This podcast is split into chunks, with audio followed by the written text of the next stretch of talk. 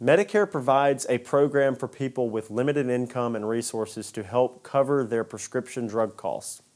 Extra Help bridges this gap for those who qualify, and it can greatly reduce the financial burden of those who need financial assistance.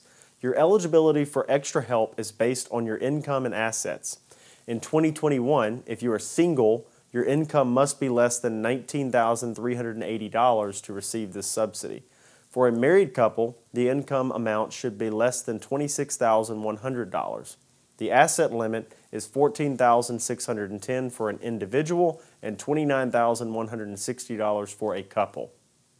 This subsidy is an often overlooked benefit that can reduce your Part D premiums, waive your Part D deductibles, and also lower your Part D copays.